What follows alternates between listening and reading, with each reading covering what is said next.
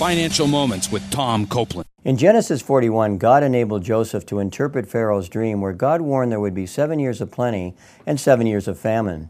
God instructed Joseph to help the people prepare by saving 20% of their grains, etc., during the 7 years of plenty so that they would have sufficient food during the 7 years of famine. Some people call this the Joseph principle, which is a biblical financial principle that should be followed by everyone, including individuals, corporations, and governments. In James chapter 4, we are warned not to presume upon the future, which most people have done by spending all of their income and not saving for future needs. In reality, most people will experience a famine of some kind, such as a job loss, illness, etc., that could result in the loss of their income.